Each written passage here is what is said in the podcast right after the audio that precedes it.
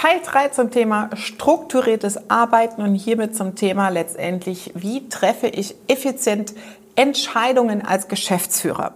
Also was muss grundsätzlich in den Strukturen geschehen vom Team, sodass ich in der Lage bin, als Geschäftsführer schneller und effizienter die richtigen Entscheidungen zu treffen. Weil das ist eigentlich unsere Hauptaufgabe als Geschäftsführer, Entscheidungen zu treffen und nicht Dinge abzuarbeiten. Unternehmerfreiheit. Der Business Talk mit Prozessexpertin Nummer 1, Katja Holzei. Mehr PS für dein Unternehmen.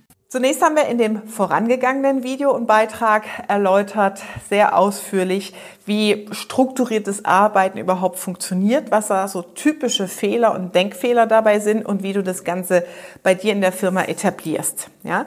Der nächste Schritt ist jetzt aus der Vogelperspektive als Chef draufzuschauen und zu überlegen, okay, ähm, zu welchen Themen in meinen Kerngeschäftsprozessen, in meiner Wertschöpfung brauche ich welche Informationen, welche Entscheidungen, welche Freigaben, in welcher Frequenz. du siehst jetzt schon an diesem komplexen Schachtelsatz, ähm, was das bedeutet. Das heißt, erster Schritt ist für dich an der Stelle zu sagen, okay, welche Themen sind denn für mich überhaupt in der Rolle als Geschäftsführung relevant?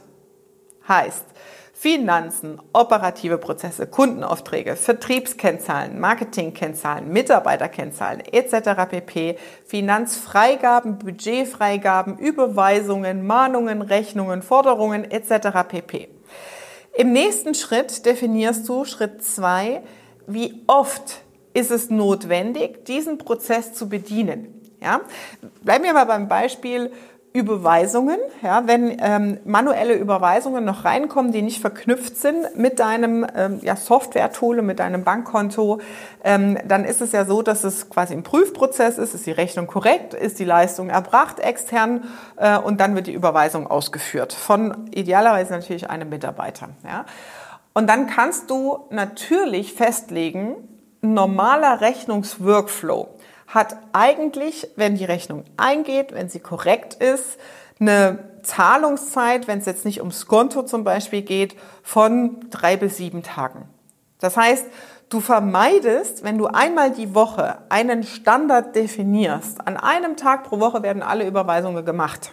Ja, ähm, vermeidest du Mahnläufe zu bekommen, aber du hast eine Effizienzsteigerung, weil alle Themen, ja, die auf die inhaltlich die gleiche Tätigkeit sind, gebündelt werden auf ein Ereignis, ja, auf ein Ereignis im Kalender in der Woche. Ja.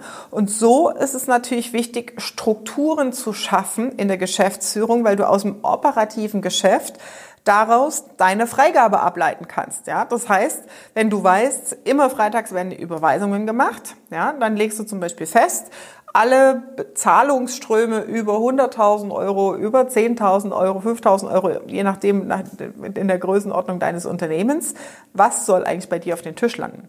Und dann weißt du, aha, es ist Freitag, Freitag gucke ich in die Freigaben für die Überweisungsbelege rein, äh, für die Budgetfreigaben. Und so schaffst du in der Koppelung aus dem operativen Tagesgeschäft in deine Entscheidungsfrequenzen in der idealen Unternehmerwoche auch eine Systematik, die es dir vereinfachen. Ja? Und dann ist natürlich Worst-Case-Szenario, die Rechnung ist nicht korrekt, ja, der Betrag äh, stimmt nicht, die Leistung wurde anders erbracht, du bist nicht einverstanden, dann muss das Ding zurückgehen. Ja, da muss nochmal eine Klärung stattfinden mit dem Dienstleister, der das erbracht hat oder mit dem Auftragnehmer.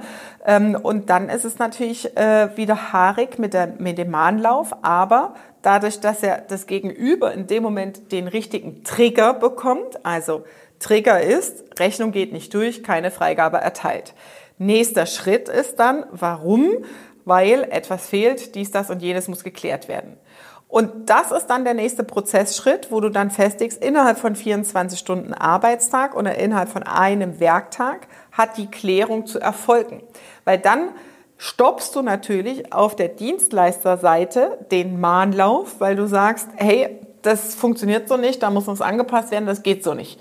Und damit hast du natürlich den Trigger auf der anderen Seite gesetzt, dass es bei dir raus ist. Ne? Also schau, dass du wirklich Strukturen in deinen Abläufen definierst und dann für dich auf der oberen Flughöhe sagst, was sind Entscheidungsthemenfelder, die gebündelt werden an welchen Tagen und vor allem auch in welcher Frequenz. Ja, es gibt Themen, ähm, die musst du dir nicht jeden Tag anschauen, die musst du nicht jede Woche auf deiner Matte haben. Ja, äh, einen betriebswirtschaftlichen Monatsabschluss, eine Auswertung schaust du dir halt einmal im Monat an. Ja, und auch das lässt sich, wenn der Prozess standardisiert und strukturiert ist, so systematisieren, dass es einfach ist für dich, dass du mit einem Standard-Regeltermin in deinem Kalender dich zuverlässig darauf verlassen kannst, dass dann alle Informationen auch korrekt vorliegen und du damit arbeiten kannst. Und so schaffst du zum einen ähm, natürlich auch eine Verbindlichkeit im Team, ja, dass diese Dinge eingesteuert werden, dass sie vorbereitet werden für deine Entscheidungszeitfenster, ja, ähm, weil es nicht ist, oh, schick's mir heute, auch heute habe ich es nicht geschafft, ich schick's morgen, Du sparst unglaublich viel Zeit, weil diese ganzen Abstimmungsschleifen komplett wegfallen, weil du ein System hast, das dich, das bedient wird für dich, ja. Und äh, du gewinnst natürlich an Geschwindigkeit in Entscheidungen, an Fortschritt im Vergleich auch zu Wettbewerbern, ähm, wenn du eine andere Arbeitsweise hast. Ja? Mitarbeiter können darüber hinaus sich sehr gut an diesen Meilensteinen und Zeitfenstern orientieren. Das heißt, dadurch, dass du das auf deiner Geschäftsführungsebene klar definierst, zwingt es die Mitarbeiter selber in eine bessere strukturierte Arbeitsweise rein und ihre Dinge und Themen vorzubereiten, zu planen, wenn sie im Urlaub sind, frei haben, entsprechend vorzubereiten, nachzubereiten, diese Zeitfenster entsprechend einzuplanen. Damit läuft das ganze System in deiner Organisation deutlich ruhiger, maximal effizienter und dein Ertrag, und das ist ja darum, wo es geht zum Thema Prozesse, der spiegelt sich dann auch auf deinem Kontostand wieder. Ja, das heißt, ähm, abgesehen davon, dass du weniger Zeitaufwand für das Ganze brauchst, ja, hast du die ganzen Effekte, Zeitfresser eliminieren, Geldfresser eliminieren, mehr Leichtigkeit im Führungsalltag und gleichzeitig auch mehr, das übrig bleibt in Form von Ertrag auf deinem Geschäftskonto. Und wenn du sagst, Katja, genau das ist das, was ich brauche, dann bist du herzlich eingeladen, auf unserem Prozesse Bootcamp vorbeizuschauen. Da nehme ich mir drei Tage Intensivzeit auch für deine Fallbeispiele, für deine konkrete Branchensituation einzusteigen, zu sagen, okay, wie setzt du das weiter um? Ja, also das sind ganz konkrete Fallbeispiele, wo wir es erarbeiten. Deswegen ist es auch ein Bootcamp und kein Seminar, ja, sondern es geht praktisch in die Anwendung und Umsetzung für dich. Klicke auf den Link unter diesem Beitrag und lass dich registrieren. Das war Unternehmerfreiheit. Der Business Talk mit Prozessexpertin Nummer 1, Katja Holzhey. Du willst keine Folge mehr verpassen, um dein Unternehmen mit PS auf die Straße zu bringen? Dann abonniere jetzt den Podcast und folge Katja auf Instagram.